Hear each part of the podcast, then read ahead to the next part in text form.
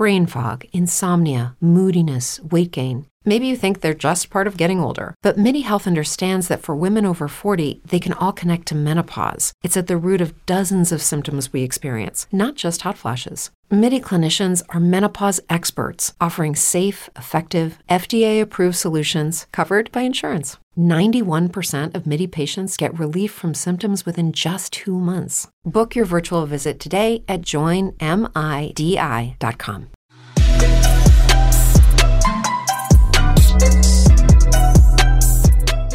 TFA fam, week two of the fantasy playoffs is upon us. Kev, we have no time to waste, man. Let's get the folks set. Let's get these lineups ready to go. We have a, a bunch of games on at different times this week. So let's just jump right into our top 24 running back rankings for week 16. Kicking off at the top, no surprise here. We have Christian McCaffrey, one, followed by Kyren Williams, Alvin Kamara, Rachaad White, James Cook, Jonathan Taylor. Joe Mixon, Raheem Mostert, Tony Pollard, Jahmyr Gibbs, Travis Etienne, and Saquon Barkley rounding out our top 12. Kev, obviously, for the folks who have anybody in this RB1 range, they're going to be starting them. But who do the folks need to know about in the top 12 for week 16? I think let's go ahead and start things off with Rachaad White against Jacksonville this week. While Kyren Williams has gotten all the love this year, Rachaad White continues to be an awesome value for the people who drafted him this year. On the season, he's averaging 16.2 PPR points per game, and he has been one of the most reliable sources of fantasy production on a week to week basis. He's scored 13 or more PPR points in every game since week seven, as well as finishing as an RB1 in eight of those nine games. Uh, on the season, he's playing 81% of the snaps, 68% of the rush attempts, 72% of the routes with a strong 12% target share. He's a great example of how volume is the best indicator we have for future success. Uh, now, this week against Jacksonville, since week 11, the Jaguars have been, become one of the worst run defenses in the league, allowing the seventh highest uh, rushing yards per game and the fourth most touchdowns. They've also allowed the second highest explosive run rate and the 10th lowest stuff rate as well. So, this is a great matchup here for Rachaad White. Move over to James Cook versus the Chargers. Since making the move from Ken Dorsey to Joe Brady, James Cook has has been an absolute baller. Uh, since week 11, he's averaging 21 fantasy points per game, which is the third highest rate in the league. He's also seventh in rushing yards, first in receiving yards, and has a 14% target share. Is averaging a touchdown per game. Now, this week they get a Chargers team that since week 11, the Chargers have allowed the sixth most rushing yards and the fifth highest explosive run rate, as well as the second highest yards after contact per attempt. So, this is a very good matchup this week for James Cook. Move over to Jonathan Taylor. Welcome back. Uh, I, I, do think he has a decent shot to play this week against the Falcons. This was always the belief that he was going to be able to return by week 16. That is why they did not put him on IR. Uh, this will we'll obviously have to monitor the situation, but uh, the plan is for him to play this week, and this is a decent matchup against the Falcons. The Falcons have allowed the 10th most rushing yards per game over their last four, as well as the 10th highest explosive run rate. So is a good matchup for Jonathan Taylor. Zach Moss is also banged up, so you can see a pretty heavy workload here for Jonathan Taylor. And then lastly, let's hit on Saquon Barkley. Uh, last week was hashtag not good for Saquon uh, or any of one on that offense, to be honest. Uh, Barkley finished with only nine carries for 14 yards and two catches for 23 yards. Good for only four fantasy points. Uh, the Giants will look to bounce back against a Philly run defense that has really had trouble stopping opposing running backs as of late. Over their past four games, the Eagles have allowed the eighth most rushing yards per game, the ninth highest explosive run rate, and six touchdowns. Saquon should be in a good spot to bounce back this week. Yeah, the only other guy I'll throw in here into the mix is going to be Joe Mixon. Uh, I think he's going to be in a good spot here going up against a Steelers team that just looks deflated at this point. They could also be without Cam Heyward as well. We also had uh, Chase Brown pop up on the injury report. So if he were to be limited at all, I think we get closer to, you know, the 15 plus carries for Joe Mixon compared to the 10 that he saw last week against Minnesota. Some of that had to do with the game script going up against the Vikings. I think Mixon is in a really nice bounce back spot here. Let's go ahead and move on to the RB2s for week 16. Kicking things off with Isaiah Pacheco, followed by Josh Jacobs, Derrick Henry, Bijan Robinson, Aaron Jones, Breece Hall, Chuba Hubbard, De'Von Achane, Ty Chandler, David Montgomery, Kenneth Walker, and Ezekiel Elliott rounding out our top 24. Kev, same thing. Who the folks need to know about as the RB2s for this week? First two I just want to hit on is one is Isaiah Pacheco. After missing the last two weeks with a cleanup procedure in his shoulder, Pacheco is expected to return to practice this week and should play. So uh, that, that is great news. Now, uh, on the other side of that, Josh Jacobs also should return this week. Shout out to Zamir White for holding it down for one week, though. and getting yeah. us through because Zamir White was pretty good last week. Uh, but if Jacobs returns, he gets a Chiefs defense that has struggled against the uh, opposing running backs. Over their last four games, they've allowed a 4.56 yards per carry average, which is the ninth highest rate over that span. They have also allowed the fifth lowest stuff rate and the seventh highest yards after contact per attempt. So this will be very much about game script, but this is a better matchup for Josh Jacobs if he's able to return this week, which all signs point to he should be able to. Let's move over to Chuba Hubbard. Since week 12, Chuba Hubbard has been the RB14 in fantasy points per game. He's been a top 24 running back in five of his last six games as well.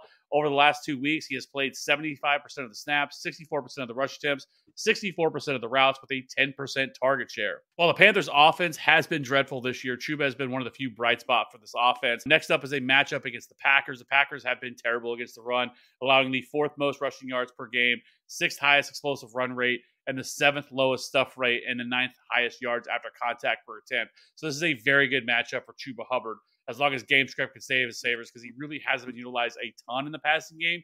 But still, I think Chuba Hubbard sets up to be in another really good spot this week against the Packers.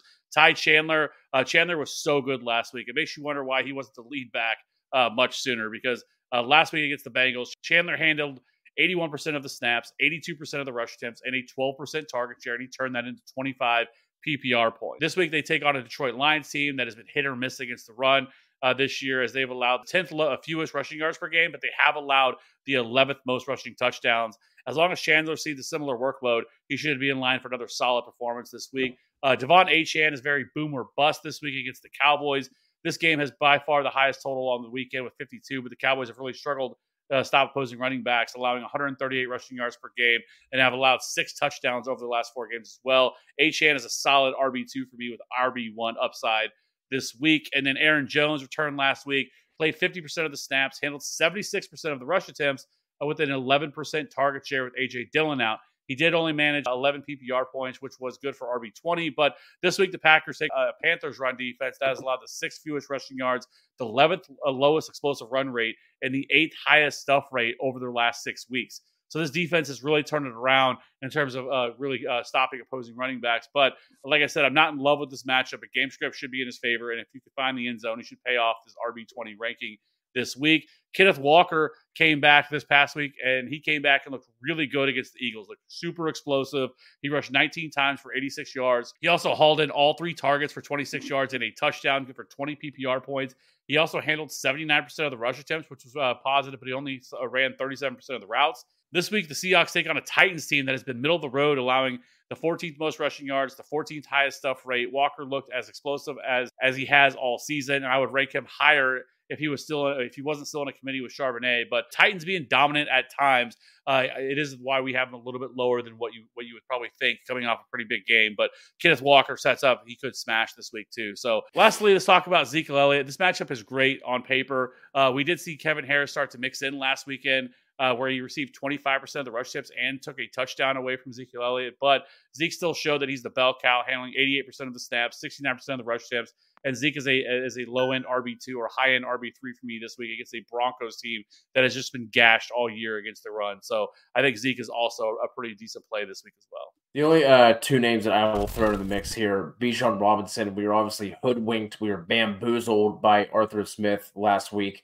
I don't blame anyone for not wanting to put Bijan in, but this does set up to be another good spot for him going up against the up against the Colts, who have allowed the third most half PPR points per game. Uh, I, I know Bijan, I'm sure, cost a lot of people last week. He got me the axe in a guillotine league as well. And I do think Breece Hall is interesting here going up against a commander's defense that you can really do whatever you want against them. The only issue is is the Jets don't have a quarterback. Could be looking at Trevor Siemian making another start with Zach Wilson in concussion protocol. So I do think that there is some PPR upside for Breece Hall. But again, I, I can't really blame anyone for not wanting to plug Breece into their lineup. I'm a little bit higher on him than you are this week. But that is all I have in the RB2s. Kev, is there anyone down further on this list that you know people might be in some deeper leagues, people who might be in trouble at the running back position? Anyone, uh, any other names you want to shout out here before we wrap this up? Yeah, so uh, we have a couple of missions here that people are going to be wondering where they're at. No, it's not a typo that that Austin Ekeler is listed as an RB three uh, for me this week. Um, over the last four games, he is uh, RB thirty two in fantasy points per game. He has scored nine or fewer points in four of his last five games. We did see Brandon Staley get fired, so we could see him use a little bit differently. But with Easton Stick at quarterback, I'm not sure how much I would trust him in a matchup against the Bills. So I'm just not excited about Austin Ekeler. They're not utilizing him in the passing game either, as much as that you would think, anyways. And as much as we, we, we would see him in the past, touchdown upside is almost nil. And for a player that only plays about 50% of the snaps, it's hard to really trust Austin Ekeler. So if you have to play him, I, I get it.